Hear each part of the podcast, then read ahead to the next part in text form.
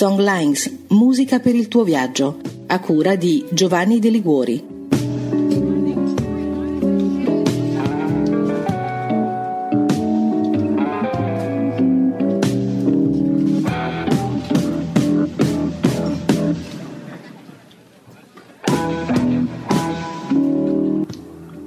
Viaggiatrici e viaggiatori, bentornati su Songlines, musica per viaggiare il mondo. Io sono Giovanni De Liguori e qui siamo su Radio Francigena.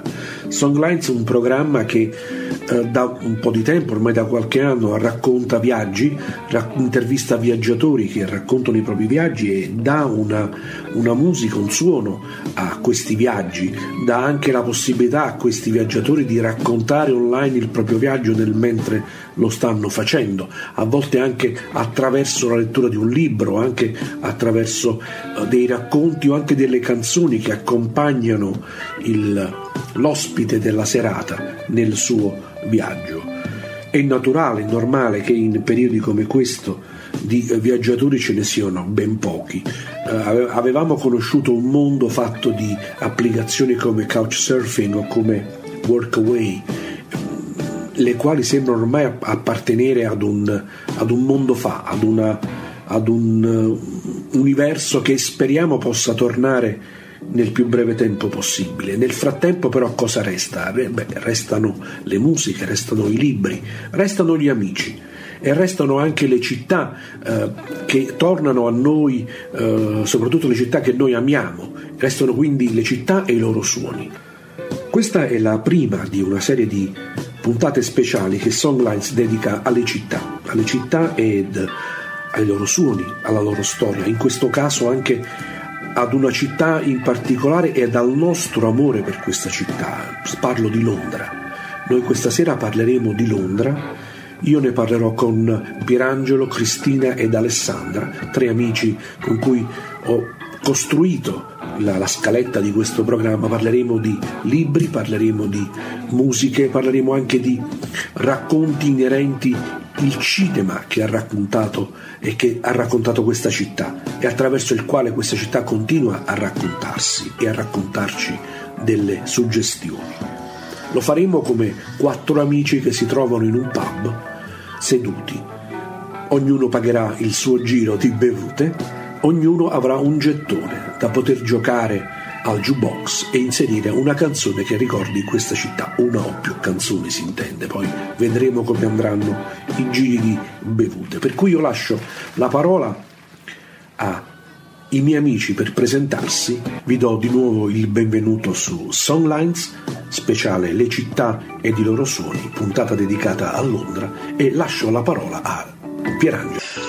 Io sono Pierangelo Cantù, sono giornalista nella vita parallela e nell'altra vita, quella seria, faccio il manager e formatore di, di manager e di aziende. In questo momento mi trovo ad Agrate Brianza, che è un paesino abbastanza insignificante vicino a, a Milano, a nord di, di Milano, ma come dico sempre alle persone ormai cominciano a credermi, io sono, se, cammino sempre sul mio metro quadro londinese, quindi.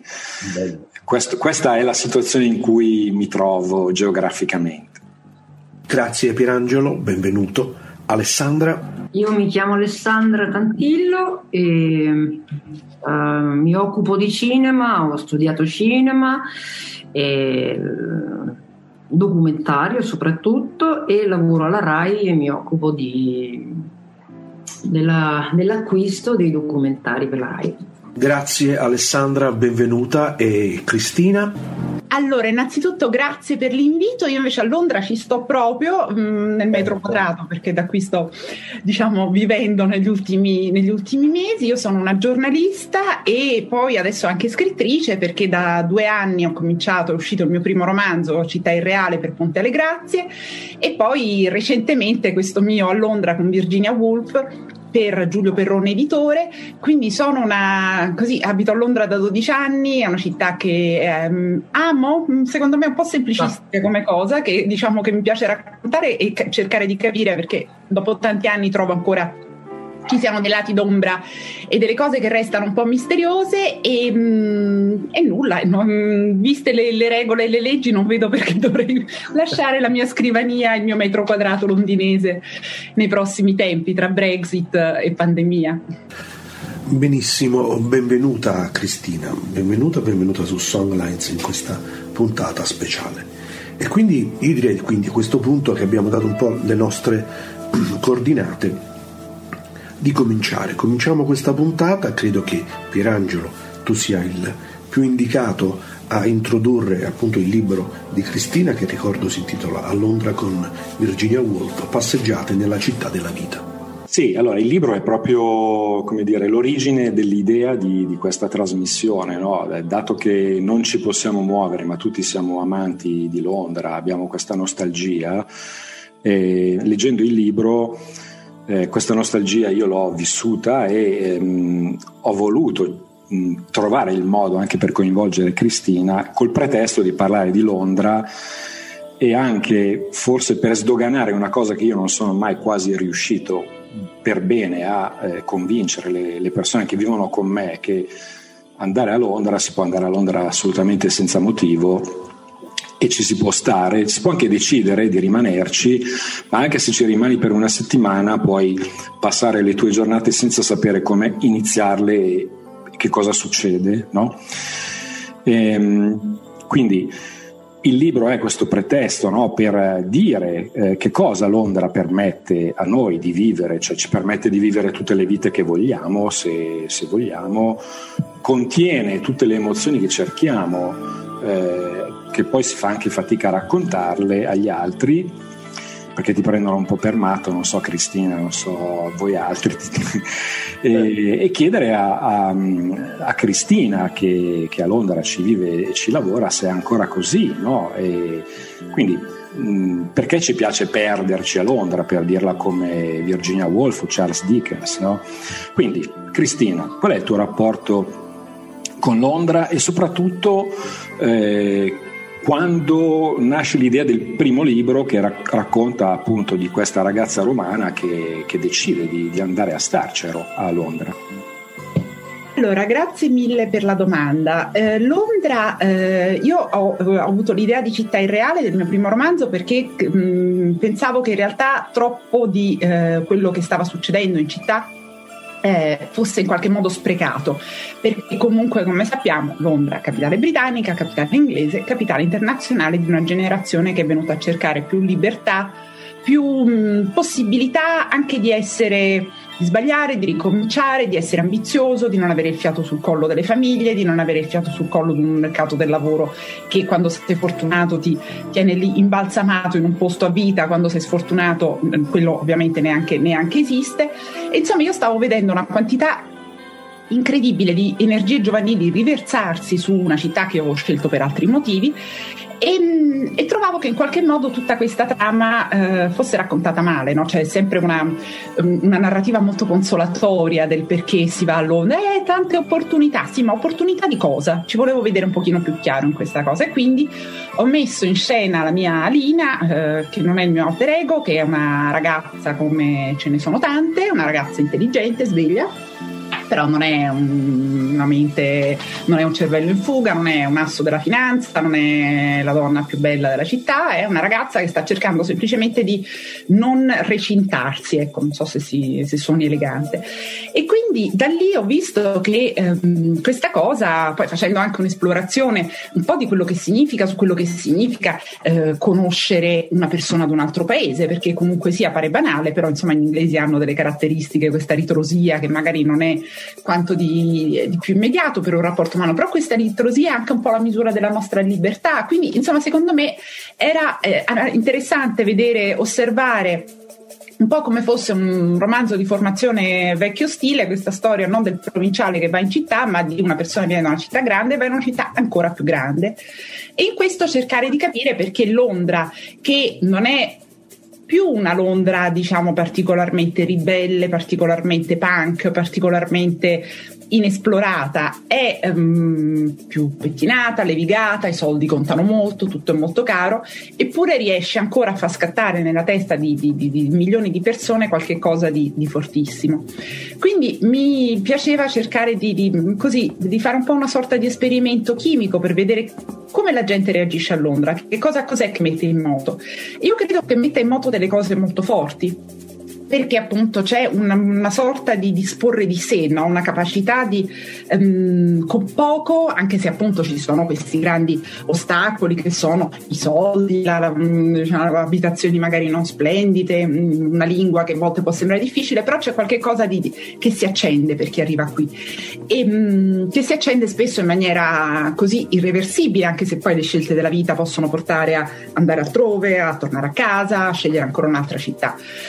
E mm, quindi per me è stata per qualche anno la Londra di Alina. Poi Giulio Perrone mi ha chiesto di scrivere una, per la sua bella collana Passaggi di dogana eh, dedicata alle città degli scrittori, mi aveva detto ma che cosa ti viene in mente su Londra? E come giustamente citavi tu mi è venuto in mente prima Dickens, poi ho detto sì, però la Londra di oggi siamo sicuri che la Londra di Dickens è anche un'altra cosa.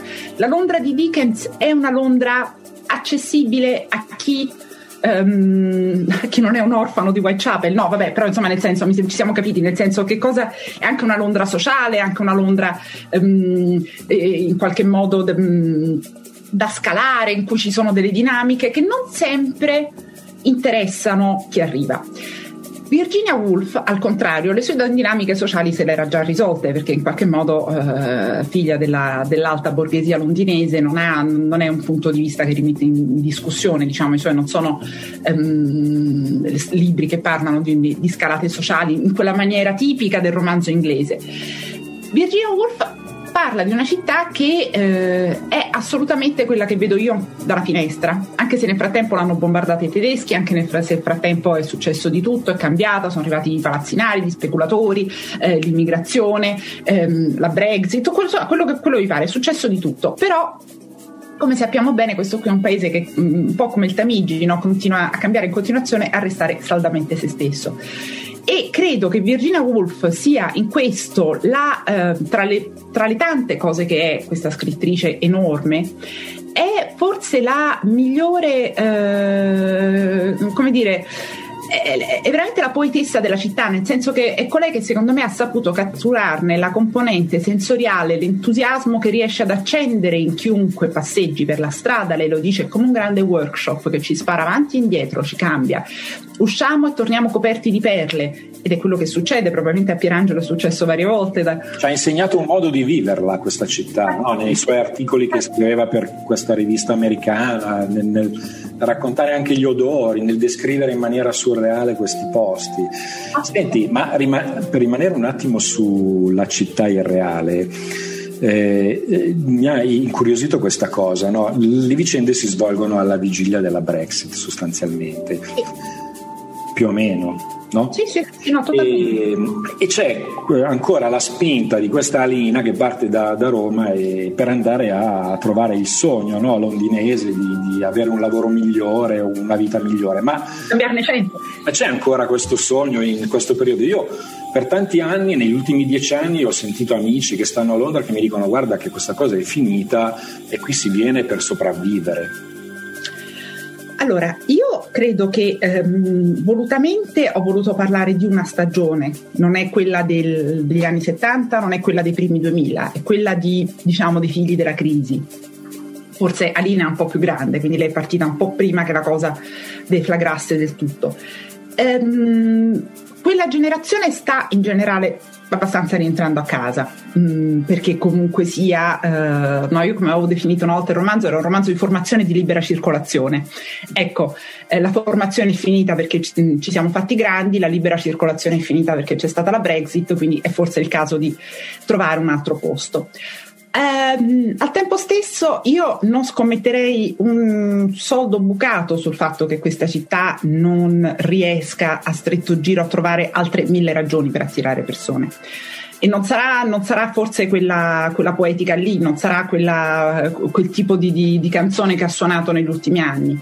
Però secondo me, eh, e lo sto vedendo in questi giorni, no? perché qui c'è cioè una cosa che si racconta poco, però nel senso io a dicembre ricevevo messaggi tipo estrema unzione degli amici, ah ciao non ci vedremo mai più, adesso voi entrate in quarantena, cioè, scusate il lockdown, eh, addio.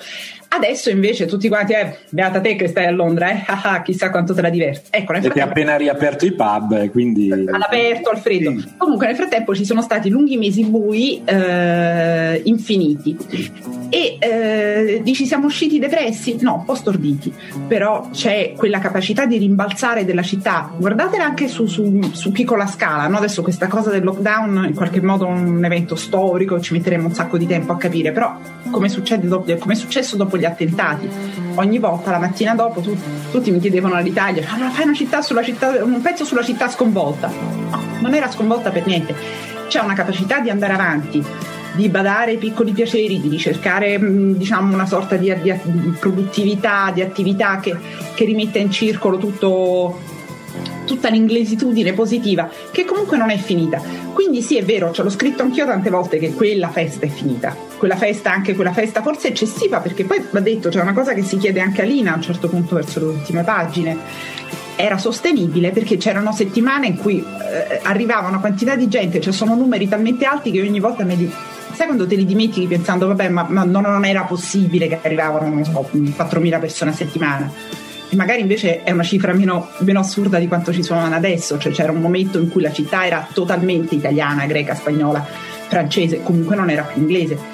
E mm, semplicemente non, così come curiosità, non, non, non, giudicando, però veniva da chiedersi: ma questa cosa potrà continuare all'infinito? Ecco, non è continuata all'infinito però ehm, questa città secondo me finché non perderà la cosa fondamentale che è la capacità di chiamare le persone e convincerle a mettersi in gioco con una promessa di qualcosa di indefinito, no? lo dico sempre che comunque quando si va a Parigi l'idea che ti impari a pettinarti, a portare i cappelli, a, a, fare il soufflé. A Londra non è chiarissimo che cosa impari, impari a essere te stesso in qualche modo, impari a essere una, una versione eh, viva e dinamica di te stesso. E io credo che questa cosa, cioè come dire, attrarrà per sempre. Tutto che poi il più delle volte si finisce per fare una vita orripilante un appartamentino che affaccia sulla M25, bere cose indicibili, mangiare orrori, e però, e però, e però. E a me quelle però che mi... E però c'è quella parte di te che viene raccontata. Eh, e Senti, poi sei tu a proposito di canzoni, tu hai fatto una playlist su Spotify che si intitola Alina nella città irreale. E, e co- contiene delle canzoni uh, uh, molto strane tra di loro, no? Questo, eh, Giovanni, sei d'accordo? Se, Io sono d'accordo, l'idea di, così, di stare come seduti ad un pub mi piace, anche perché ognuno ha il suo metro quadro londinese, è come se portassero... E allora adesso... giro chiamiamolo così, ascoltiamoci una canzone. Una canzone che chiediamo a Cristina di andare esatto, al jukebox che, che, ha disegnato lei stessa e di, di segnalarci, di, di, così, di, suggerire una canzone tra queste che hai messo nella playlist. Allora, io la prima volta che mi sono sentita veramente parte di qualcosa ero di ritorno da Oxford e stavo sull'autobus, sull'Oxford Tube si chiama, anche se ovviamente non è una metropolitana ma un autobus e a un certo punto ho ascoltato The Glorious Land di PJ Harvey e mi sono messa a piangere. Ma non pianto, come dire, teatrale, non era un pianto italiano, era un, un pianto asciutto inglese mm, guardando i prati verdi. Quindi per me quella lì è, come dire, il, è il grilletto, il, il trigger di tante cose. Beh, secondo una porta aperta, io ascolterei The Glorious Land, che tra l'altro eh sì, certo. è, come dire, commuove anche nel testo e quello che racconta fondamentalmente.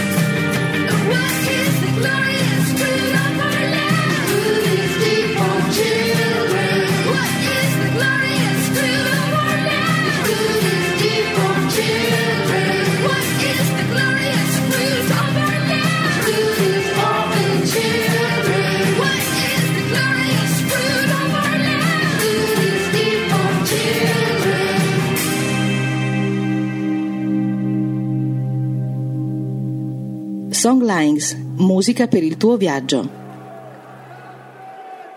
Ecco, ci siamo commossi nuovamente ascoltando The Glorious Land, poi vabbè la, la, playlist Alina nella città irreale su Spotify è ricca di tante altre canzoni davvero strane, cioè, cercherò se, se, le mettiamo insieme sono, sono strane.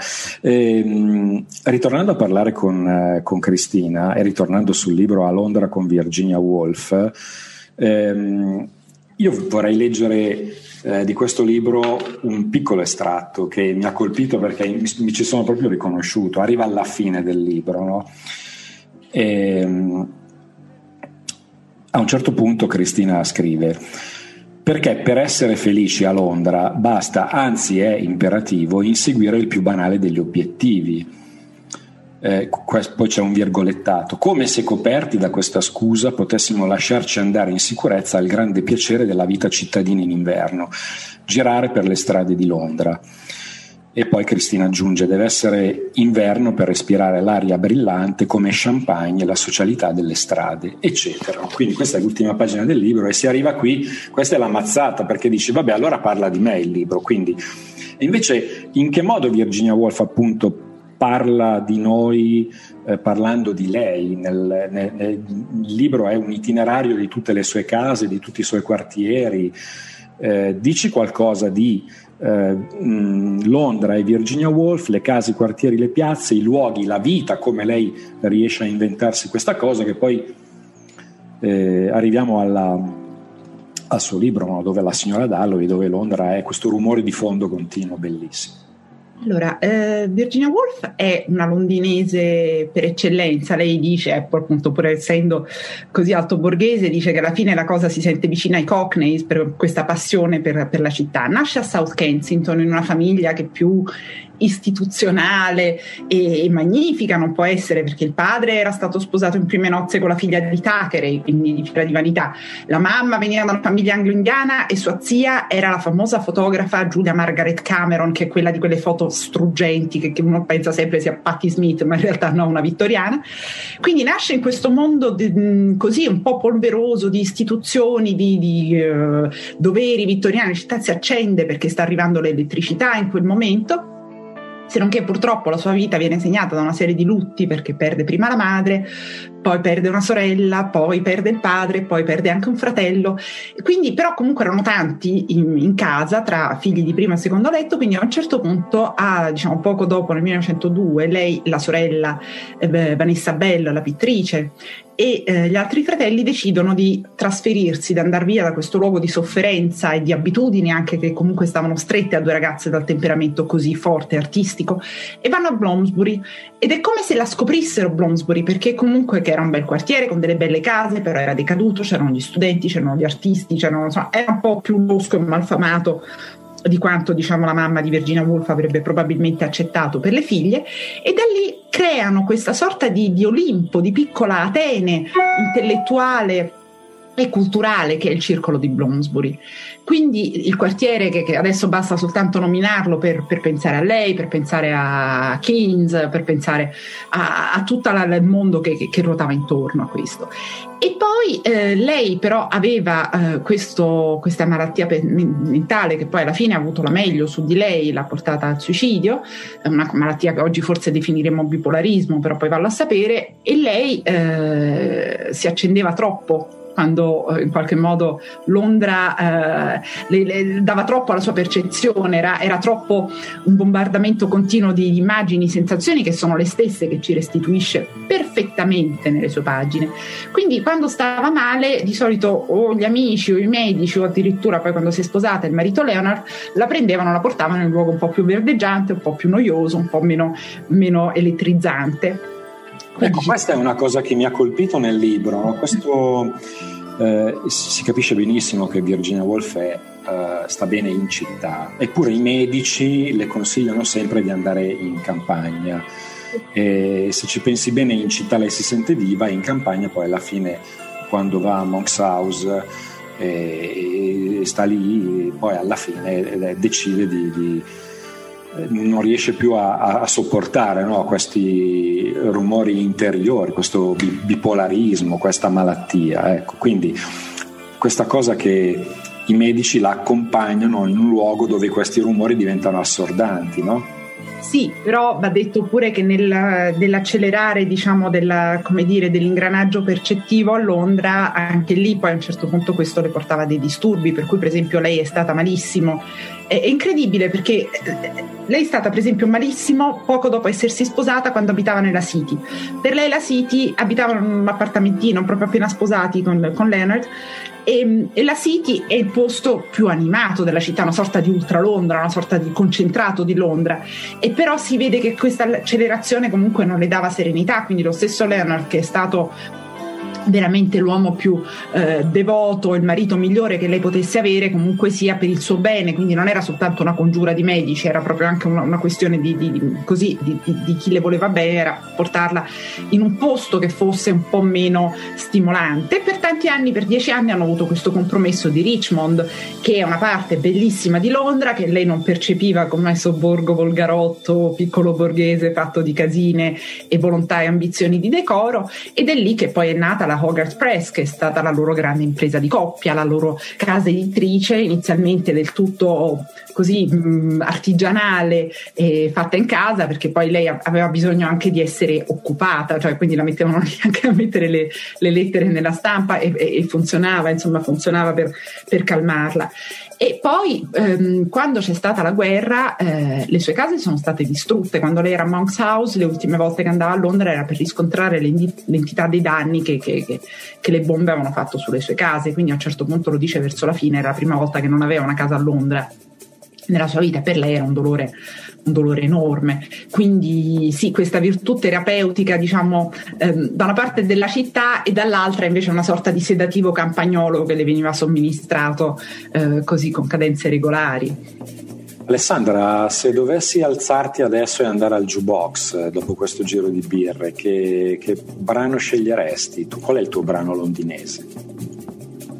Allora, il mio brano londinese è legato a David Bowie perché eh, io, per me David Bowie rappresenta in parte l'Inghilterra e le sue contraddizioni perché appunto nel mio immaginario Londra era la città di Ziggy Stardust e allo stesso tempo di Mary Poppins.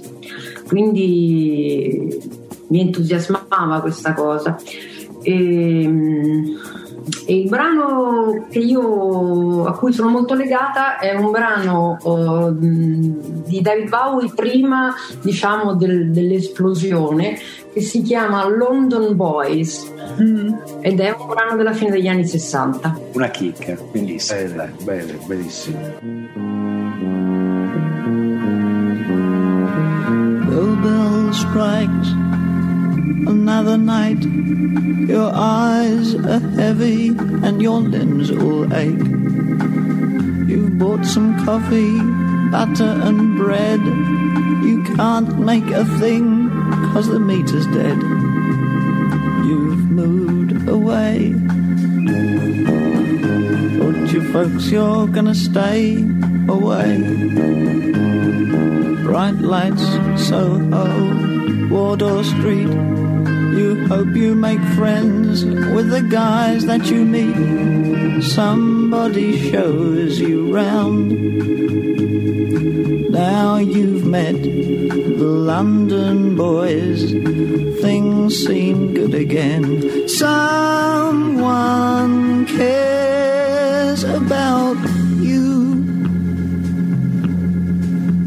Oh, the first time that you tried a pill. You feel a little queasy, decidedly ill. You're gonna be sick, but you mustn't lose face. To let yourself down would be a big disgrace with the London boys. With the London boys. Only 17, but you think you've grown. In the month you've been away from your parents' home, you take the pills too much. You don't give a damn about the job you've got, so long as you're with the London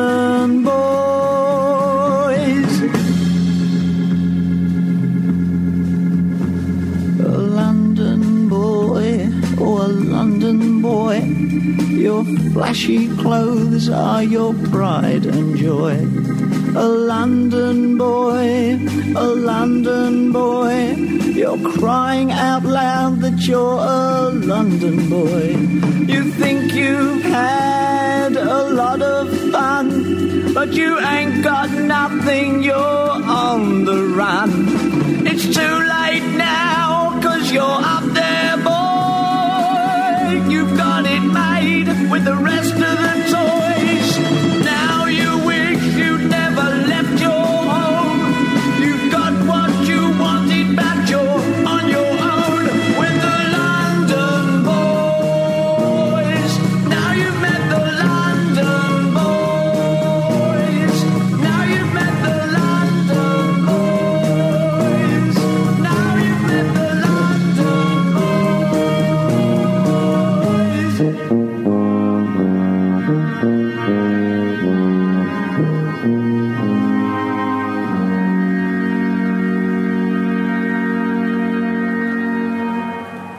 Era quindi il gettone di Alessandra con The London Boys di David Bowie. Torniamo a Cristina. Come ce la racconti allora la Londra di oggi prendendo spunto dalla Londra di Virginia Woolf? E come secondo te Londra è stata raccontata negli anni dal giornalismo italiano? Perché ricordo tu sei, oltre che scrittrice, sei anche una eh, giornalista. Beh, allora, sai, la cosa bella di Virginia Woolf, tra l'altro, per diciamo, risolvere la questione della nostalgia, è che comunque la sua scrittura è così perfetta, è così simile a una sensazione stessa, che io credo che eh, in realtà ti faccia sentire proprio un po' come se sei lì, nel senso che comunque non, così come ti permette di, di vivere esattamente la sua esperienza nella sua strada in quel tempo. E in questo credo che sia il suo sia anche il miglior ehm, giornalismo possibile, perché noi prima parlavamo proprio di giornalismo. E eh, per esempio io ho una grande ossessione, eh, beh non è mia, insomma io faccio la giornalista da tantissimo tempo, e, eh, però una cosa bra- veramente da giornalista che fa Virginia è che lei she follows the money, comunque lei ha sempre idea di dove sono i soldi, di dove sono, cioè è una città di mercanzie, dove arrivano, dove vengono trasformate, dove vengono vendute, da chi vengono comprate, su che, in che salotti finiscono. Tu hai sempre quest'idea di questo flusso di, di merci che, che pervade la città. E io credo che questo appunto sia proprio un, dettaglio da, da, da, scrittore che non solo ti sta raccontando una cosa perché ha bisogno di così, eh, eh, riversare le, le, sue emozioni su pagina, ma ti sta dando anche una grande chiave di lettura.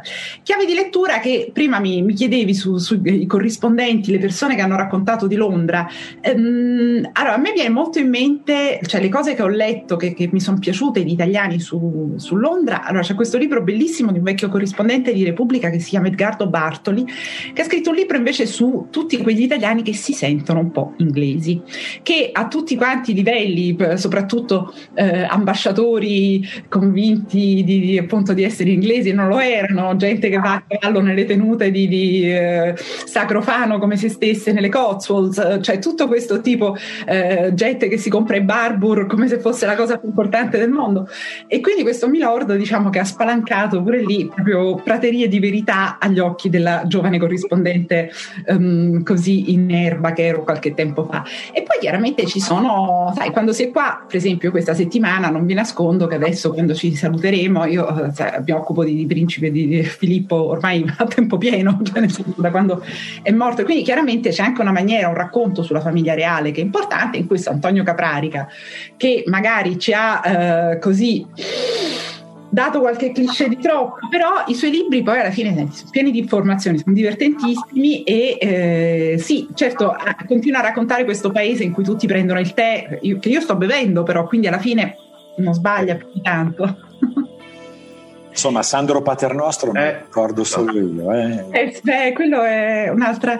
Però invece io, se posso fare adesso una domanda ad Alessandra, perché eh, parlando di iniziazioni britanniche, c'è una cosa che eh, quando sono arrivata eh, mi ha sempre lasciato molto perplessa, cioè il fatto che tutti quanti qua, come proprio parte della loro formazione, della loro adolescenza, degli anni dell'università, hanno visto Whitney and I, Shakespeare a colazione e lo trovano il film più divertente del mondo. Allora, io e mio marito l'abbiamo visto eh, appena arrivati, l'abbiamo visto e non abbiamo riso. Abbiamo visto dopo due anni e non abbiamo riso. Adesso forse dobbiamo rivederlo per vedere se finalmente. io ho preso la nazionalità britannica tre giorni fa. Magari adesso lo capisco, magari adesso mi si è svelato. Qual è il fascino di questo film per te? Che, come, cosa, cosa cattura? Che... Allora, io l'ho visto quando uscì e poi l'ho rivisto e io che appunto avevo questa malattia della, dell'Inghilterra mi sono innamorata follemente di questi due personaggi che vivono appunto in una casa mezza diroccata a Camden mm-hmm. e, e poi si trasferiscono in Galles mi pare a una casa di campagna dove c'è questa figura dello zio omosessuale che ci prova uno dei due. Ma io mi ricordo con... Ehm, è un film della, della metà degli anni Ottanta e mm, io mi ricordo... Eh, li invidiamo molto questi due, invidiamo il loro stile di vita, però appunto io sono di parte che cosa ci trovano gli inglesi? Eh, non lo so. Effettivamente è diventato un culto questo film, cioè eh, proprio è un oggetto di culto. E, um, non so, c'è anche appunto, è una commedia ma anche dei risvolti drammatici eccetera però racconta gli anni 60 che sono appunto degli anni incredibili in cui esplode in cui esplode la British Invasion, insomma tutte queste cose qua. Uh, per cui secondo me c'è un po' di nostalgia, ma allo stesso tempo c'è uno spirito degli anni Ottanta che anche quello adesso è oggetto di nostalgia, uh, soprattutto quelli inglesi. Uh, anche se è strano perché appunto negli anni Ottanta poi è successo di tutto, anche a livello economico e politico. Però no, che cosa ci possono trovare gli inglesi? Non lo so, io l'ho trovato, insomma mi sono innamorata di questi due personaggi e delle strade in cui vivono. Senti Cristina, adesso che hai preso la cittadinanza, che cosa è cambiato dentro di te? Guardate, questa è la bandierina che mi hanno dato l'altro giorno. Ah, ok. Cambiato. Eh, beh, allora, un po' diciamo per dirla con Virginia Woolf, fa rivivere il passato in qualche modo, nel senso che io ho preso la cittadinanza per, eh, per negazione di Brexit, nel senso in questo modo con un passaporto, i miei due passaporti sono, riescono a compensare la manica, mi permettono diciamo di non sentire il distacco in maniera troppo forte. E poi la cosa che mi ha molto colpito, che non mi aspettavo, cioè l'avevo fatto molto come pratica burocratica, in realtà mi è sembrata un po' una seconda nascita nascita mh, mm, voluta da me stessa per una vita che mi sono scelta, cioè in qualche modo è, è stato così un, il coronamento di, di, di, anni anche difficili, perché poi comunque la Londra di oggi, forse appunto la fascinazione per Whitney e I è anche per un mondo in cui sì, le classi sociali contano, ma diciamo non c'è questa ossessione dei soldi, o forse era un po' più stemperata. Io ho vissuto qua nel 2000 e quando sono tornata nel 2010 mi ha fatto paura, 2009, mi ha fatto paura vedere quanto fosse tutto mediato dal denaro in una maniera che non era così marcata. Quindi non so, cioè, mi è sembrato un po' un, un raccogliere, diciamo, tutte le, le, le, varie esperienze, i frammenti di quello che avevo vissuto quando ero venuta qui in vacanza a 16 anni, poi quell'anno appunto nel 2001 e poi e, e non so, è appunto un nuovo inizio, qualche cosa che mi ha reso il mondo più grande. Quindi e sicuramente poi anche questa cosa di, di fare il giuramento molto solenne a, a Sua Maestà Elisabetta e ai suoi successori. Ehm, io sono totalmente a favore della mistica reale, non sono una, non sono una monarchica, nel senso non mi verrebbe mai ah, eh, di parliamo la stessa lingua, veramente. Cioè, anch'io sono purtroppo sono avversato dai miei amici perché eh, mi, mi, danno del monarchico, in realtà sono proprio al contrario. Eppure questa, questa narrativa della eh, inarrivabilità, no? quasi una, una religione, un, eh, oppure è il, il desiderio eh, che qualcosa non scompaia del tutto, perché sai Londra diventa così globalizzata che la londinesità poi bisogna anche andarsela a cercare. E quindi a me io non sono monarchico, ma amo la famiglia reale in maniera folle. Eh, l'ho detto proprio con convinzione il giuramento. Esatto. Penso sempre, no, anche tutti quanti i detrattori e le cose o la, la, stessa polemica con Megan. Megan c'hai ragione, sicuramente su un sacco di cose, però attenta alla mistica perché se scoppia quella finisce tutto. Poi amiamo, sicuramente amiamo entrambi quella bellissima foto in cui la regina conferisce alla nostra amata PJ Harvey questa onorificenza di cui non mi ricordo, però c'è questa, anche la postura stessa di, di PJ Harvey, che se vogliamo è una ribelle fondamentalmente, però probabilmente stiamo parlando la stessa lingua anche sua. Senti, eh, l'ultima domanda, poi ti lasciamo andare. Non so, Giovanni, la... io ho una curiosità per, per Cristina ed è eh, sentire da lei qual è, eh, dal suo punto di vista, il romanzo che meglio di tutti racconta Londra tra tutti anche quelli storici se, se vogliamo, e, oppure anche uno recente, a parte il tuo che ricordiamo ha avuto la candidatura al premio Strega nel 2019, credo, da parte di Masolino D'Amico, giusto? Ok, qual è il romanzo che meglio di tutti racconta Londra?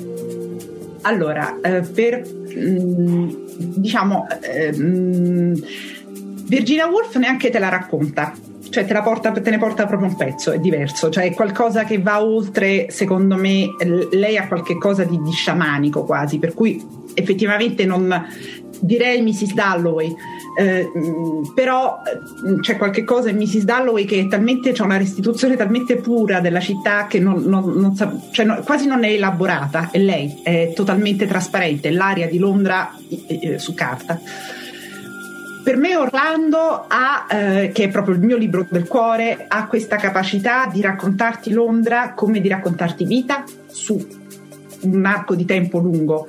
Quindi per me, e, e tra l'altro Virginia Woolf nella mia vita è arrivata con Orlando, è arrivata col film di Sally Potter, è arrivata con Tilda Swinton in calzamaglia ed è lì che proprio la mia testa di tredicenne è esplosa. Ho detto, adesso io mi occuperò soltanto di questo.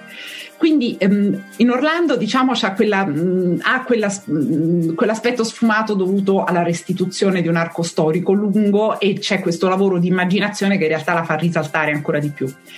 Poi devo dire che per me eh, Londra è mh, mm, diciamo uno scrittore mh, che l'ha resa benissimo è Martin Amis, nel senso che per me comunque sia alla fine è quel mondo, quel mondo sotto il mondo mh, di, di, di uh, chi brilla, chi non brilla, chi ci prova, chi, no, chi non splende proprio neanche per sbaglio. Ecco. Quindi per me... Competitivissimo competitivissimo, ironico fino al midollo, il primo Emis, diciamo, non, non, i lavori più recenti. Quindi per me è, è lì che trovo la mia Londra. Poi eh, delle cose che ho letto ultimamente, Mm, mi vengono in mente, cioè, sai, ce ne sono tante. Zadie Smith sicuramente ha restituito qualcosa di, di estremamente vero, però non è non è, il, non è il mio pantheon, cioè la, la, l'amo molto. Ehm, c'è uscito qualche anno fa questo libro che si chiama This is London, che è scritto da un giornalista molto giovane che si chiama Ben Giuda, non è stato tradotto e parla delle vite, di, delle vite minime. Di, di, chi veramente, cioè delle filippine che scappano da, da, da, dalle principesse saudite, Hyde Park, delle persone e alla fine questa Londra corale degli ultimi che però hanno sempre quella scintilla accesa, hanno sempre quella cosa che, che, che anche Alina, che abbiamo un po' tutti, secondo me è un libro molto bello. E io credo che comunque sia, ci sia bisogno di scriverne in continuazione perché comunque non è una realtà è un paese particolarmente affascinante perché appunto questo mix di tradizione e sovversione, questa dialettica continua tra le due cose per la nostra PJ Harvey o eh, alla fine Vivienne Westwood non è che una, una, regina un po' più colorata, diciamo, poi già la regina è coloratissima, quindi secondo me eh, eh, qui bisogna l'antico e il moderno, come giustamente ci dice Virginia Woolf in Orlando, non sono mai troppo distanti, anche perché già i eh, diciamo Ehm, gli antichi o le generazioni passate avevano diciamo, il loro grado di sovversione, quindi si tratta sempre di, di, di modulare un po' i due elementi. Però ecco, devo dire, la mia Londra è quella di Martin Amis, quella che ho vissuto io, quella che, che, che, ho, che ho visto intorno a me. Dobbiamo salutare Cristina perché deve andare a raccontare del principe Filippo. E, Io nel frattempo prenderei, saluto Cristina, la ringrazio del, di, di, della sua partecipazione al programma e prenderei un gettone, lo darei a te Pierangelo per scegliere la tua canzone. Allora, intanto ricordo il libro di Cristina Marconi, A Londra con Virginia Woolf, Passeggiate nella città della vita, abbiamo cercato di raccontarlo. E il mio... Eh, Cristina, eh, grazie. Grazie a voi. Grazie, grazie davvero. Grazie. Allora, il mio gettone io ho tantissime canzoni di Londra, mentre parlavate mi, mi, avete fatto venire in mente Damon Albarn con il suo progetto The Good, The Bad and The Queen, no, The Good, The Bad, sì. Bello, esatto. Ecco, allora, tra le tantissime canzoni che mi vengono in mente, in questo preciso momento io ho un'immagine che è l- quello, lo spiaggiamento della balena, quando c'è stato questo, la balena che si è arenata nel Tamigi e in quel periodo io ero a Londra e si andava sul ponte a vedere questa balena, era pieno di, di gente. Eh, Damon Albarn ne ha fatto una canzone nel suo disco The Good, The Bad and The Queen, la canzone si intitola Northern Whale.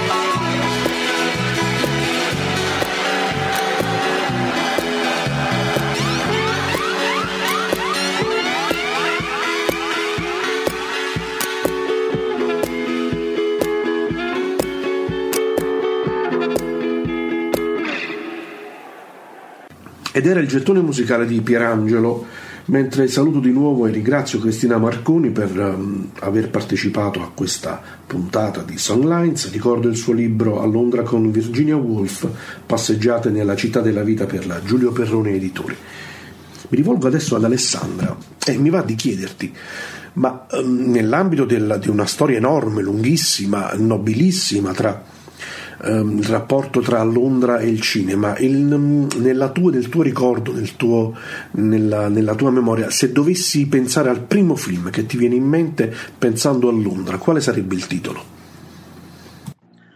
Allora, il primo film che mi viene in mente pensando a Londra è, un, è una cosa un po' particolare perché eh, non è un film inglese, ma è il film che probabilmente ha raccontato meglio un periodo storico eh, come quello degli anni 60 ed è, un, ed è un film di Michelangelo Antonioni, si chiama Blow Up. Bellissimo. E la storia di un fotografo che per sbaglio, eh, mentre fa delle fotografie, intercetta, diciamo così, un omicidio. Ehm, ci racconta Londra dal punto di vista di quegli anni dal punto di vista sia paesaggistico, uh, con i personaggi, ma anche dal punto di vista degli ideali, perché mi viene in mente per esempio la, la scena finale in cui uh, in questo grande parco che era Marion Park, uh, il protagonista incontra un gruppo di uh, mimi che eh, giocano a tennis senza palazzo. Quindi, insomma, era appunto un po' questo spirito un po' folle della, della fine degli anni 60. Um, ehm, quello che volevo dire però uh, è che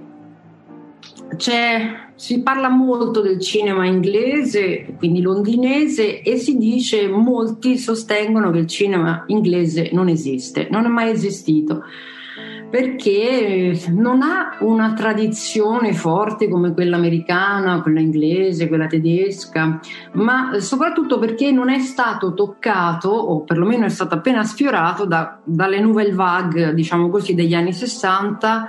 Eh, che hanno rivoluzionato il linguaggio cinematografico. Mm, per me questo è vero in parte perché per me io sono una malata di Londra e trovo che Londra sia una delle città più fotogeniche del mondo perché ha queste strade, queste case, i colori dei mattoni, le finestre da cui tu puoi vedere quello che succede dentro le case ed è una cosa che mi ha sempre, sempre appassionato. E, um, e forse è anche per questo che Londra e l'Inghilterra eh, sviluppano però un'importantissima tradizione nel documentario. Forse proprio per questo aspetto, non lo so, mi piace pensare per questo aspetto appunto di poter spiare all'interno delle case ci sia qualche collegamento. Mm, uh, I primi film che mi vengono in mente è un, proprio un documentario che si chiama Night Mail ed è del 35 e racconta la, uh, la tratta uh, ferroviaria tra Londra e Glasgow con uh, le musiche di un giovanissimo Benjamin Britten ed è considerato insomma un film che si studia ancora. Um, un altro esperimento folle perché comunque gli inglesi sono sempre uh, appunto degli sperimentatori anche nel cinema che, che se ne dica. Uh, è un esperimento folle che fece la televisione inglese negli anni 60 fino, arrivò fino a adesso, agli anni 2000 Mm, che si chiama Seven Up ed è un documentario diviso in tanti capitoli in cui eh, si iniziano proprio a Londra a seguire set, un gruppo di ragazzini che ha sette anni e eh, Michael Apted che era il regista è tornato a incontrare questi bambini che non erano più bambini uh, e li ha incontrati fino a quando non avevano 64 anni, quindi insomma c'è una vita intera ed è un esperimento televisivo cinematografico incredibile. per quanto riguarda più uh, Londra, uh, più in generale, uh, insomma, ci sono dei... Io, io, vorrei ricordare anche il fatto che un regista non inglese come Stanley Kubrick decise di vivere a Londra e moltissimi dei suoi, dei suoi film eh, sono stati girati agli studio di Pinewood. Sì, lui ha ricreato eh, il Vietnam. Cioè. Esatto. Ha ricreato un full metal jacket, quei, insomma, le case, tutto. Nella vecchia centrale, sì, lì a nord no? di Londra. Sì, sì.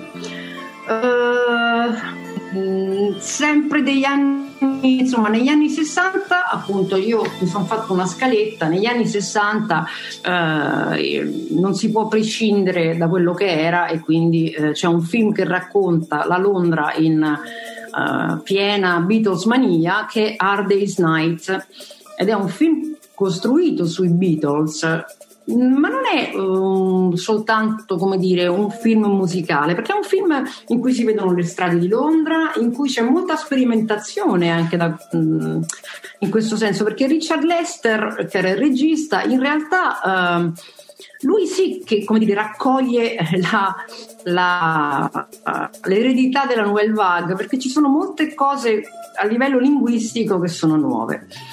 Uh, sempre, è, è, anche il fatto che sia una metà fra documentario e finzione è molto interessante. Bene, a questo punto potresti suggerire una canzone a proposito di Londra e gli anni 60. Allora, io uh, mi, mi, viene immediatamente da suggerire appunto la canzone dei, dei Beatles, Hard Day's Night. E ascoltiamo adesso. Che appunto accompagna il disco accompagna il film e il film accompagna il disco che appunto è un film da vedere se si chiama allora. Bene, e quindi ascoltiamo adesso Hard Day's Night. It's been a hard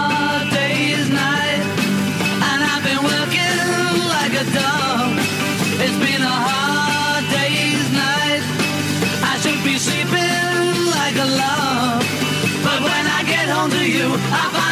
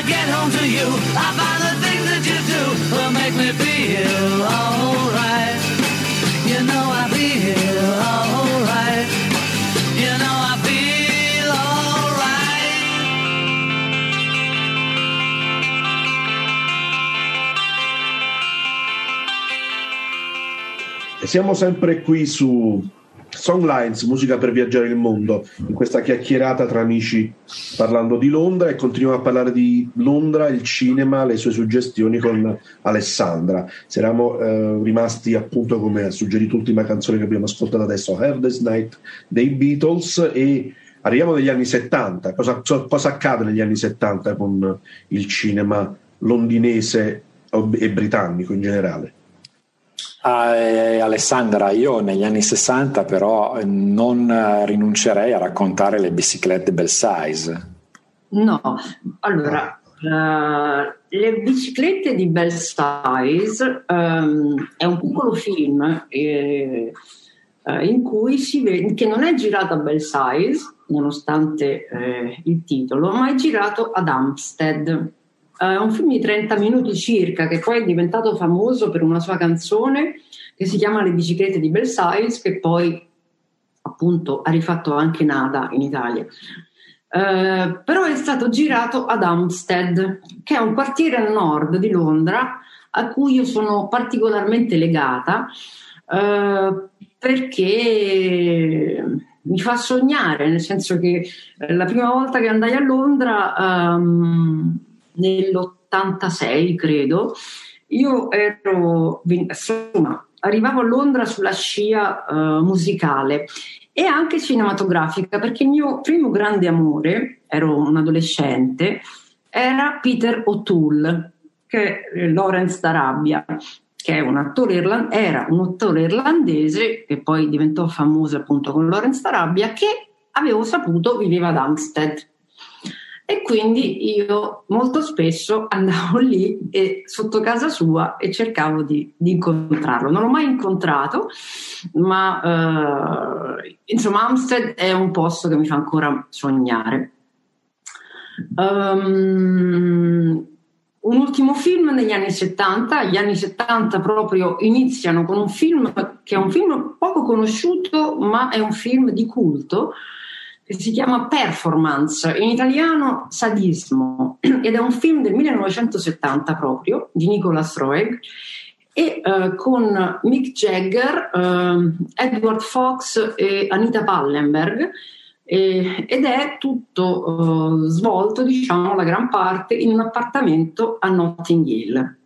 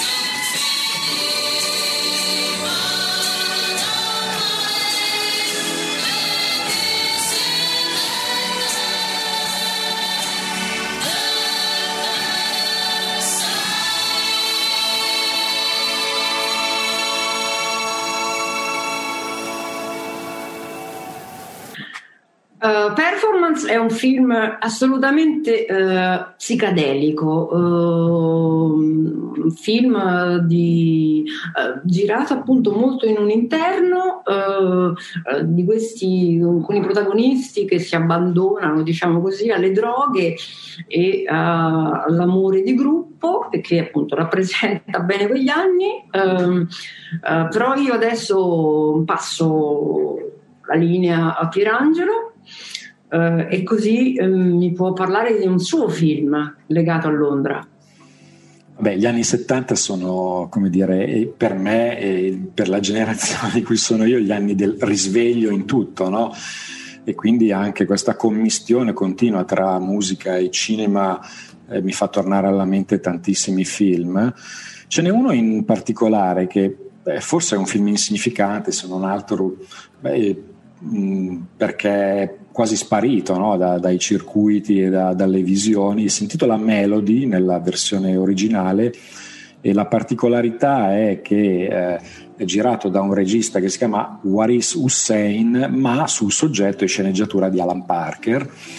Questo film è molto londinese perché inizia proprio con una sequenza che inquadra da, prima dall'alto, poi pian piano scende il quartiere dove è ambientato il film e cioè Hammersmith è una storia di eh, crescita, una, una, storia di eh, adolescenti che diventano grandi. In Italia è uscito con un titolo imbarazzante Come sposare la compagna di banco e farla in barba alla maestra. E il film è nel 1971.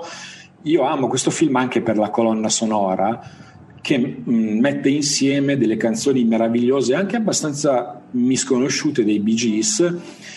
E, mm, io non so se ci sarà spazio per la mia canzone del film, che è proprio sui titoli di testa, eh, si intitola In the Morning. E se c'è spazio bene, altrimenti io vorrei però questa volta sentire. Ah, ecco, di, di Melody c'è un, un'altra particolarità che il film si chiude con Teach Your Children di Crosby, Stills, Nash Young. No, vabbè, comunque. E se non c'è spazio, mh, mm, invito i, chi ascolta ad andare su YouTube a cercarsi In the Morning dei Bee Gees, ma io sono curioso di sapere adesso qual è il gettone musicale di Giovanni. Il mio gettone musicale è. Io torno un po' indietro nel tempo, torno al 67 per giocarmi questo mio gettone londinese con due amanti, Terry e Julie, che passeggiano su un ponte, ragionano sulla loro relazione in maniera alquanto malinconica. Da una parte c'è il Tamigi, dall'altra la Waterloo Station, la penna è quella di Ray Davis e Waterloo Sunset.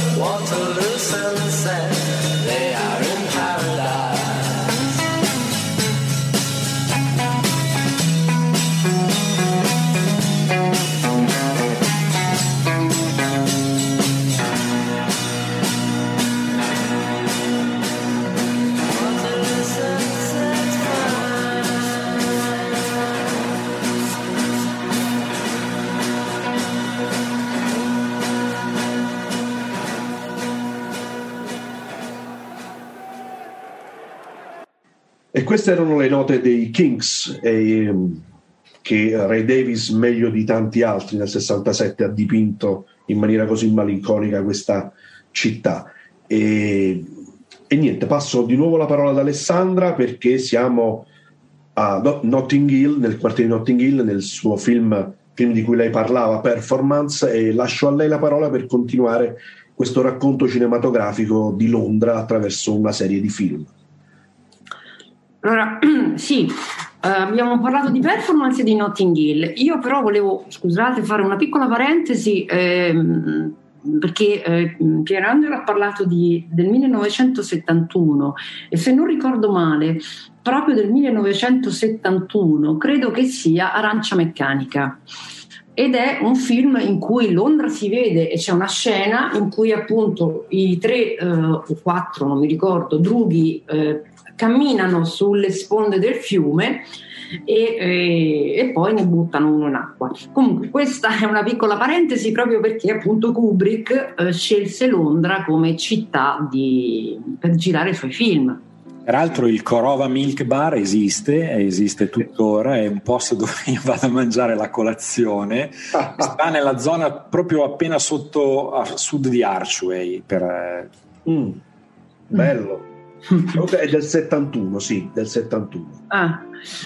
Eh, dunque, no, invece appunto parlavo eh, di, di, Notting Hill e ovviamente parlando di film e di Londra non si può non parlare del film del 1999 Notting Hill ehm, che è una commedia come molte commedie interpretate soprattutto da Hugh Grant in quegli anni carino, un film molto carino in cui si vede molto Londra e eh, soprattutto eh, c'è una scena che secondo me vale tutto il film ed è la scena in cui lui, il protagonista, eh, mh, cammina per le strade di Notting Hill e eh, la scena durerà qualche minuto, due minuti, il tempo di una canzone quindi un po' di più, eh, e attraverso questa camminata noi attraversiamo nove mesi di tempo, perché all'inizio di questo piano sequenza, unico piano sequenza, cioè senza tagli, Hugh Grant incontra una donna incinta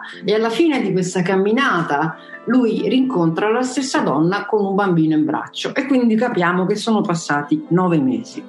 Perfetto, la canzone era Ain't No Sunshine se non ricordo male. Sì, era quella.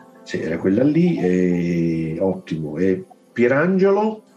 Cosa... Ah, io, quello, io volevo sottolineare, non so quanto tempo abbiamo ancora, ma la cosa che mi colpisce è la, lista dei film che ha mandato Alessandra. No? Cioè, c'è uno scibile di racconto londinese incredibile perché eh, le biciclette best size, eh, London Nobody Knows, Notting Hill, eh, non dimentichiamoci 84 Charing Cross Road, bellissima storia, bellissimo libro con Anne Bancroft. poi Italian Job, non abbiamo ancora parlato, insomma My Beautiful Landret è una lista meravigliosa, poi ovviamente la saga di Harry Potter, About a Boy, cioè qui mh, davvero io sono stato, perfino la carica dei 101 ambientata a Londra, quindi eh, poi My Generation, con le commistioni con, con, i, con la musica, per cui io quello che che posso dire è che qui ce ne sarebbe, no? Eh, ce ne sarebbe tanto. E, Invece no, c'è un film che ha una, una bella colonna sonora, eh, è un film di Danny Boyle, credo, non, non, non ricordo, 20 Days Later, 20, eh. ve, ve, lo ricordate? Poi questa Londra 28 days later 28 giorni dopo 28 days later con un po' con, con gli zombie no? però sì. c'è questa colonna sonora mi viene in mente l'aneddoto del, del fatto che la colonna sonora che, che ha, contiene musiche dei Massive Attack quindi ehm, c'è stato questo eh, scippo di un brano dei Godspeed You Black Emperor che è stato inserito nel film, ma poi eh, i Godspeed You Black Emperor si sono incazzati e l'hanno fatto togliere in, in, qualche modo, quantomeno dalla colonna sonora che è uscita ufficialmente. Eh, e quindi c'è stata questa diatriba perché in quel periodo i Godspeed You Black Emperor non volevano legarsi a nessun tipo di eh, di, di, gadget o di, di, commistione con qualcosa sì. di commerciale. Ecco, sì, sì, anche quella Londra lì, un po', un po', spettrale, assomiglia molto alla Londra attuale, no? cioè certo, la, la, Londra certo, certo. in cui non si vede in giro nessuno. Che mi riporta, eh, Giovanni, tu forse lo puoi raccontare meglio, certo. a, a, un recente video dei, dei Rolling Stones, no? che è certo. del periodo dell'anno scorso, questa Londra un po' che, che fa stringere il cuore. No? Sicuramente, uh, sicuramente il primo lockdown, quello del 2020, sicuramente quello più improvviso, inaspettato, ha svuotato le città, le strade di ogni città. E uh, gli Stones, uh, prendendo una canzone la cui musica era stata composta un po' di tempo prima, hanno adattato su questa canzone un testo dedicato appunto alla loro Londra che era diventata una ghost town, una città fantasma. E ricordo eh, tra di noi le, le, nostre impressioni su questo video che faceva da aver veramente male, sul video che promuoveva e lanciava questa canzone. Un video le, le cui immagini erano appunto le immagini di Londra deserta, fan, una città fantasma, i posti a noi più cari completamente svuotati da, dalle persone, da ogni presenza umana, appunto da ricordare un po' le prime scene del film 28 Days Later che eh, tu hai prima citato. E quindi abbiamo parlato di Living in a Ghost Town e adesso ce l'ascoltiamo, loro sono i Rolling Stones.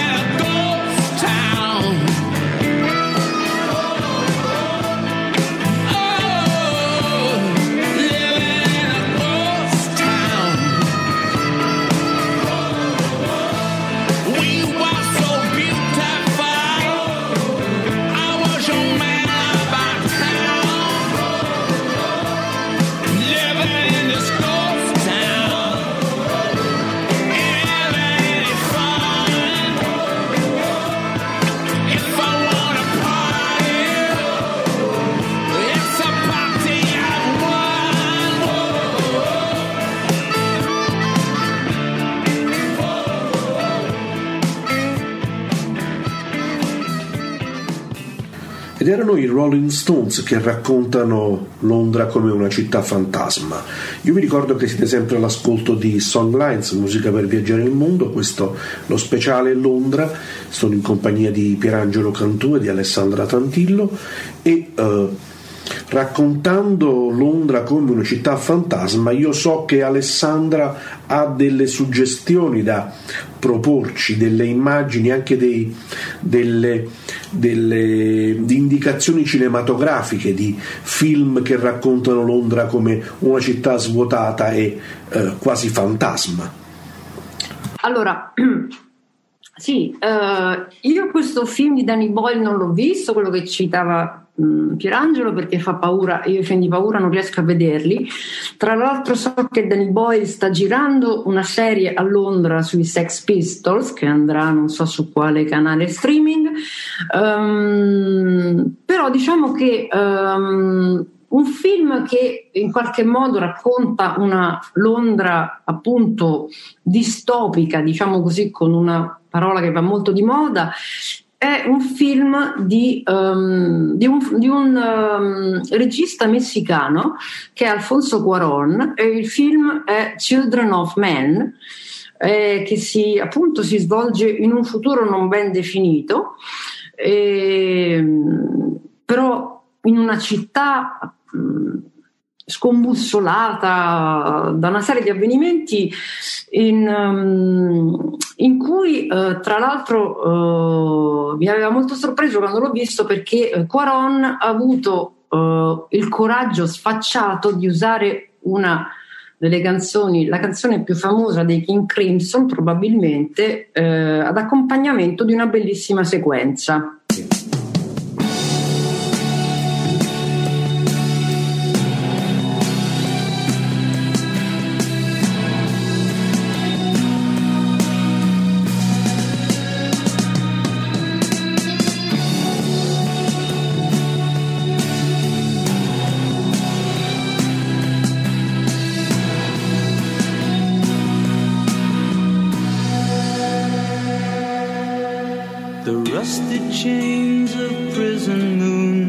Shattered by the sun. I walk a road, horizons change, the tournament's begun.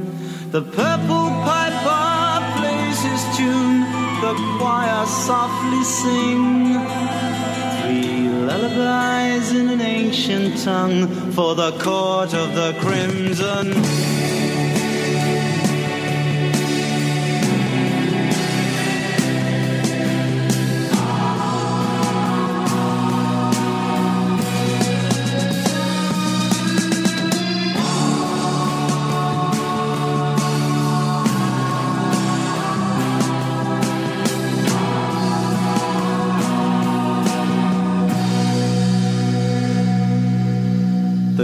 Of the city keys put shutters on the dreams.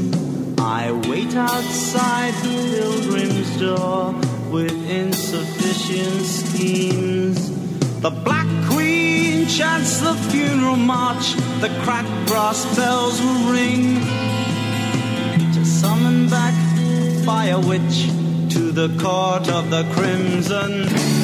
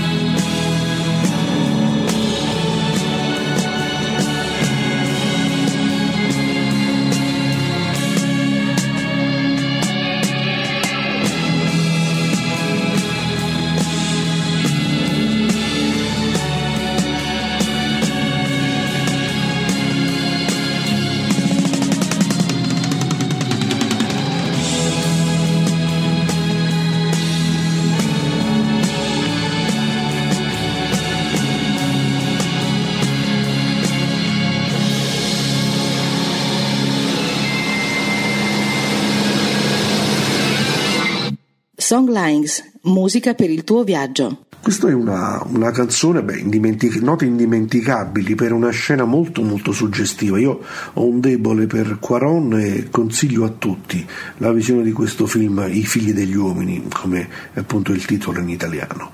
Torniamo a Londra e torniamo alla Londra parlando con Alessandra e eh, parlando di una delle band più London based, più tipiche di una certa Londra e di un certo quartiere di Londra. Sto parlando dei Madness, vero Alessandra?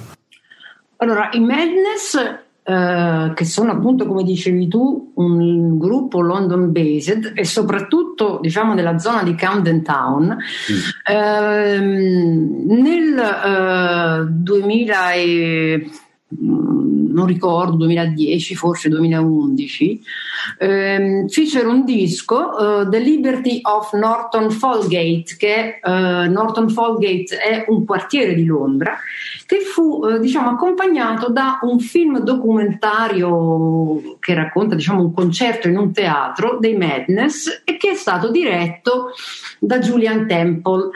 Eh, Julian Temple è un regista che ha molto raccontato Londra perché già negli anni 70 eh, con la produzione di Malcolm McLaren fece il controverso The Great Rock and Roll Swindle e un film sui Sex Pistols e poi tornò sui Sex Pistols successivamente con un bellissimo documentario The Firth and the Fury, in cui alterna ehm, interviste a delle bellissime immagini di repertorio, come quella del concerto sul Tamigi, in cui poi vennero arrestati, eccetera, eccetera. Abbiamo, diciamo, saltato gli anni Ottanta, gli anni Ottanta sono però eh, per Londra ovviamente e per l'Inghilterra intera gli anni della, eh, della Thatcher. E quindi io citerei almeno un film che è girato a Londra nelle periferie londinesi che si chiama My Beautiful Laundrette dell'immenso regista Stephen Frears. E ehm, per arrivare, tornare a, a, a Julian Temple sempre negli anni Ottanta, un film a cui io sono particolarmente legata perché c'è sempre il mio, il mio tra virgolette, David Bowie, eh, che eh, a Londra eh, è proprio nato l'8 gennaio del 1947 nel quartiere di Brixton e appunto eh, dà il titolo alla canzone al film Absolute Beginners.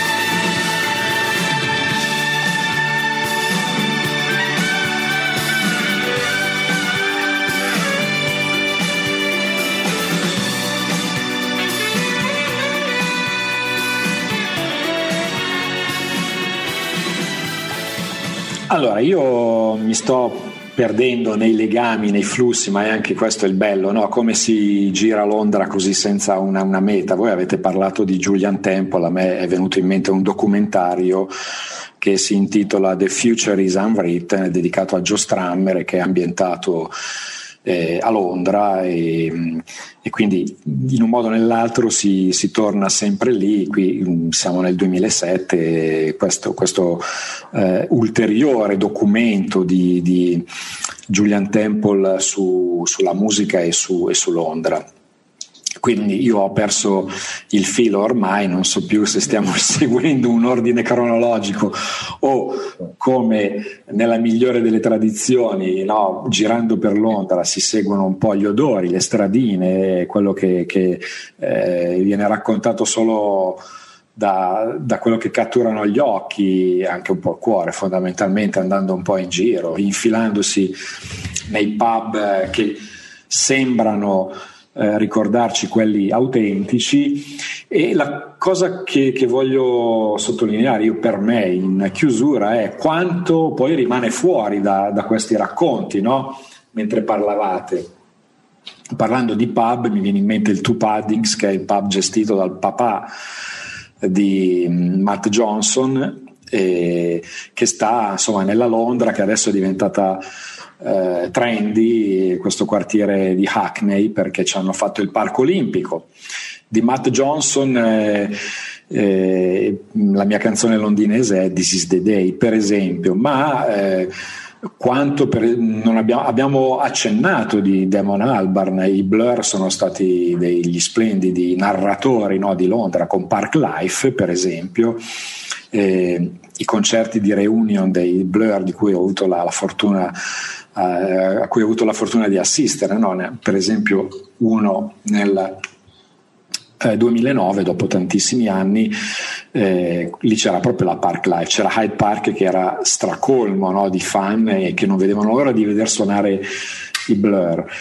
E, e cosa resta fuori? Restano fuori per esempio tante copertine, la copertina di Animals dei Pink Floyd, no? che immortala per sempre questa famosa centrale eh, londinese di Battersea, no? Quindi, eh, però è giusto così, insomma, quello che rimane fuori è quello che ci spinge poi a tornare a Londra e magari a frequentare per esempio i negozi di dischi.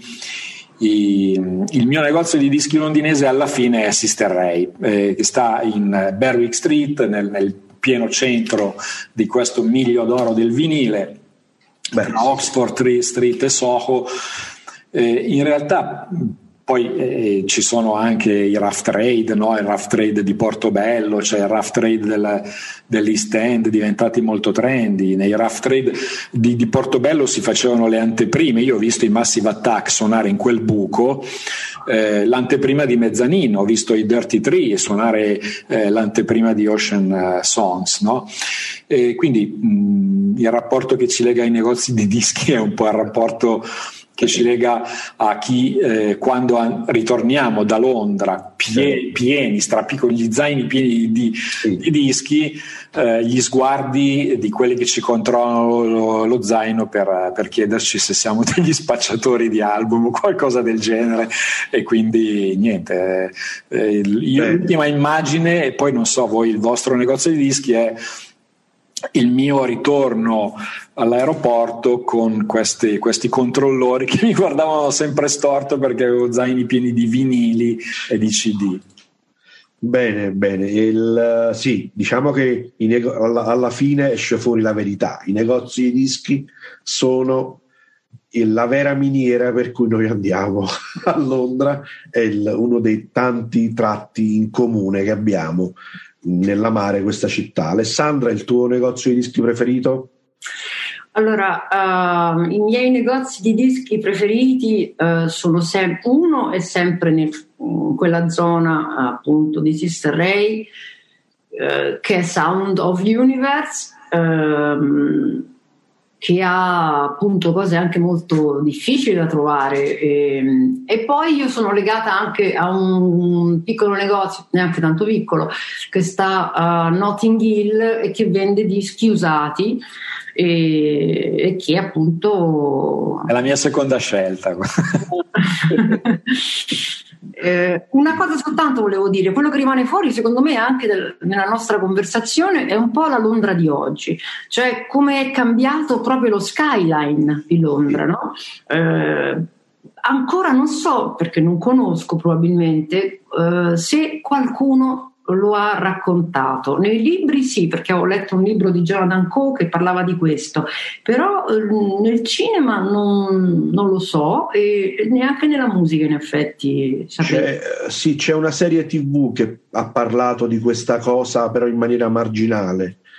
Una serie TV che parlava una, un genere crime, quindi che parlava di gangster e che accennava alla speculazione edilizia che in particolar modo ha cambiato lo skyline di Londra. Peraltro dovremmo anche riflettere su come sta cambiando Denmark Street, che è la nostra, una delle nostre strade preferite, dove c'era un club caro a tutti noi, almeno a noi tre che stiamo parlando qui, ed anche ad Emma, che è la nostra amica comune. 12 bar. Eh, Esatto, eh. Eh, sì, sono riflessioni da fare perché comunque Londra è cambiata, sta cambiando sempre. Il mio negozio di dischi preferito è, beh, il mio negozio di dischi preferito è Sounds of the Universe, anche a me è, è la seconda scelta, anche la mia è quella di Notting Hill, dove peraltro c'è al piano superiore di questo negozietto di dischi usati c'è una grandissima scelta di dischi di musica soul e nera. Ricordiamo che Londra è tra le tante cose una città di musica black, di black music. Una città dove c'è il culto sia del soul che del blues. E questa è una delle cose che siamo irrimediabilmente costretti a lasciare fuori da questo programma, almeno per il momento, per ragioni di tempo, in quanto siamo giunti eh, quasi al termine, per cui io passerei il microfono a Pierangelo per cominciare l'ultimo giro di saluti. Sì, io al termine di questa puntata, che veramente è stata pensata solo abbozzata no? e ci ha fatto fare un super giro. Siamo partiti da Virginia Woolf e siamo finiti a parlare di Holling Wolf. Quindi, eh, questo, questo giro incredibile eh, mi rendo conto che Londra non si può raccontare, si, si, può solo accennare, si può trasmettere, si possono raccontare delle cose, ne restano fuori tanti pezzi, fortunatamente. Quindi eh, io intanto ringrazio Cristina Marconi che eh, ci ha accompagnato nella prima parte. Eh, ringrazio Alessandra che ha risposto subito, ma ha portato dentro tanta roba. E Giovanni, ringrazio te Grazie. come padrone di casa e quindi saluto tutti. E io lascio il, l'ultimo gettone a, ad Alessandra. Allora, anch'io volevo ringraziare tutti voi perché è stata una cosa molto, molto bella, perché appunto Londra per me rimane comunque eh, il paese dei balocchi. E, um, ho iniziato con la scelta di London Boys di David Bowie eh, e quindi la mia ultima diciamo, canzone sarà un po' banale, ma eh, London Calling The Clash.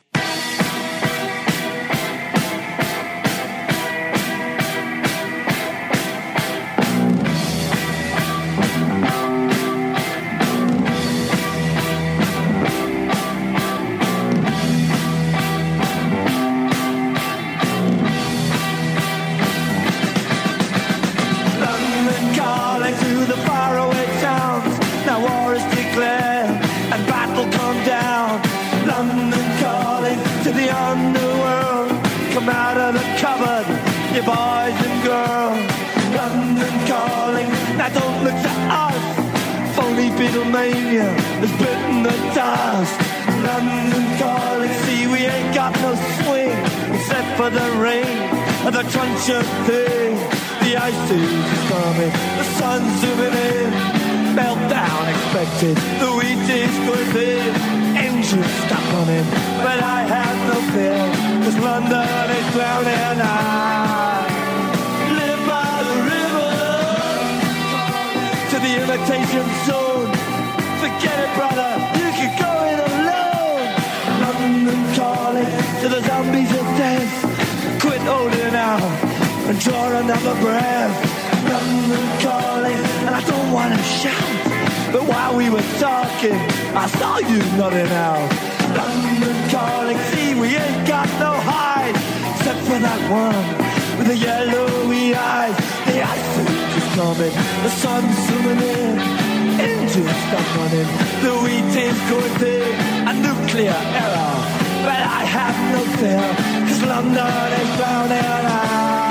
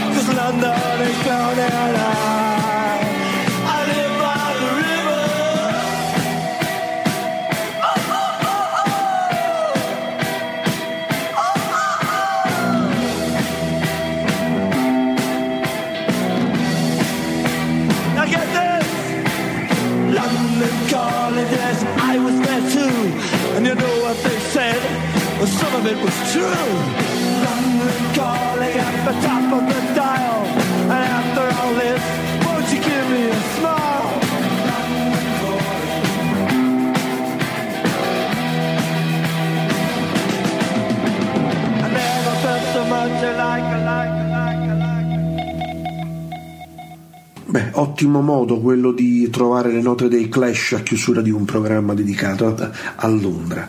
Io ne approfitto eh, per ringraziare eh, Cristina Marconi, Pierangelo Cantù, Alessandra Trantillo per aver reso possibile la creazione di questo programma che nasce così come una chiacchierata tra amici che parlano del loro amore per Londra. Ringrazio voi ascoltatrici e ascoltatori di Radio Francigena che avete ascoltato questo programma. Vi ricordo che questa è una puntata speciale di Songlines, musica per viaggiare il mondo, dedicata alle città che, eh, e ai loro suoni per cui questa è la prima di una serie di puntate dedicate alle grandi città e ai loro suoni e troverete il tutto in onda su Radio Francigena nonché nei podcast alla pagina www.radiofrancigena.com nonché eh, potrete seguire tutte le informazioni sulle prossime puntate di Songlines attraverso la pagina Facebook e per scrivere